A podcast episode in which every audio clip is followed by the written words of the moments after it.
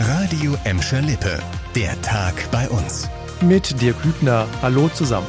In Gelsenkirchen wird eine Corona-Gedenkveranstaltung stattfinden. Das hat der Rat der Stadt heute Nachmittag beschlossen.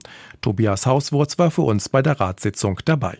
Wir wollen ein Signal des Zusammenhalts in der Pandemie setzen, das sagte Sascha Kurt von der CDU bei der Begründung des gemeinsamen Antrages von SPD, CDU, Grünen und FDP. Außerdem wolle man einen Rahmen für Trauer schaffen. Gemeinsam mit Vertretern der Glaubensgemeinschaften und anderer Gruppen soll die Stadt jetzt ein Konzept für eine einmalige oder auch eine regelmäßige Corona-Gedenkveranstaltung erarbeiten. Wann diese das erste Mal stattfinden könnte, ist also noch unklar. Die Linke stimmte gegen eine Corona-Gedenkveranstaltung und kritisierte den Vorstoß als unwürdige Symbolpolitik. Wir bleiben noch beim Thema Corona und den Folgen. Gastronomen und Hotelbetreiber in Gladbeck, Bottrop und Gelsenkirchen sind nach der Verlängerung des Lockdowns sauer. Es gebe weiterhin keine wirkliche Perspektive für die Branche, sagte uns der Sprecher des Hotel- und Gaststättenverbandes Lars Martin. Er deutete sogar rechtliche Schritte an wenn nun nach und nach so ziemlich alle Branchen vor der Hotellerie und vor der Gastronomie öffnen dürfen, werden unsere Juristen ganz genau hinschauen, inwieweit hier noch der Grundsatz der Verhältnismäßigkeit gewahrt ist. Ich persönlich kann mir nicht vorstellen, dass sich das, was hier gerade passiert, noch im rechtlich zulässigen Rahmen bewegt. Und wenn unsere Prüfungen zu dem gleichen Ergebnis kommen, werden wir entsprechend reagieren.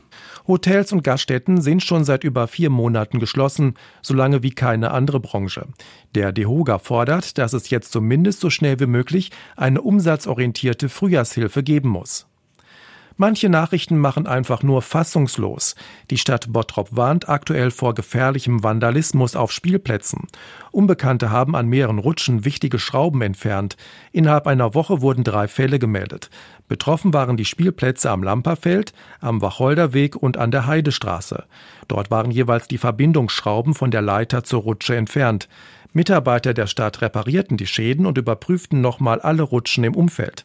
Weil alle drei betroffenen Spielplätze im Raum Stadtgarten Fuhlenbrock liegen, geht die Stadt Bottrop davon aus, dass es sich um dieselben Täter handelt. Eine Strafanzeige gegen Unbekannt ist erstattet. Die Stadt bittet Eltern, die mit ihren Kindern auf Spielplätzen unterwegs sind, die Spielgeräte vor der Nutzung zu überprüfen und ähnliche Fälle sofort zu melden. Müll, Graffiti, kaputte Rolltreppen und Aufzüge. Viele Bahnhöfe im Ruhrgebiet sind in einem schlechten Zustand, zum Ärger von vielen Pendlern. Auch bei uns ist die Lage nicht viel besser. Die meisten der 13 Bahnhöfe in Gladbeck, Bottrop und Gelsenkirchen müssten mal wieder in Schuss gebracht werden. Das sagt der Verkehrsverbund Rhein-Ruhr in seinem neuen Stationsbericht für das vergangene Jahr.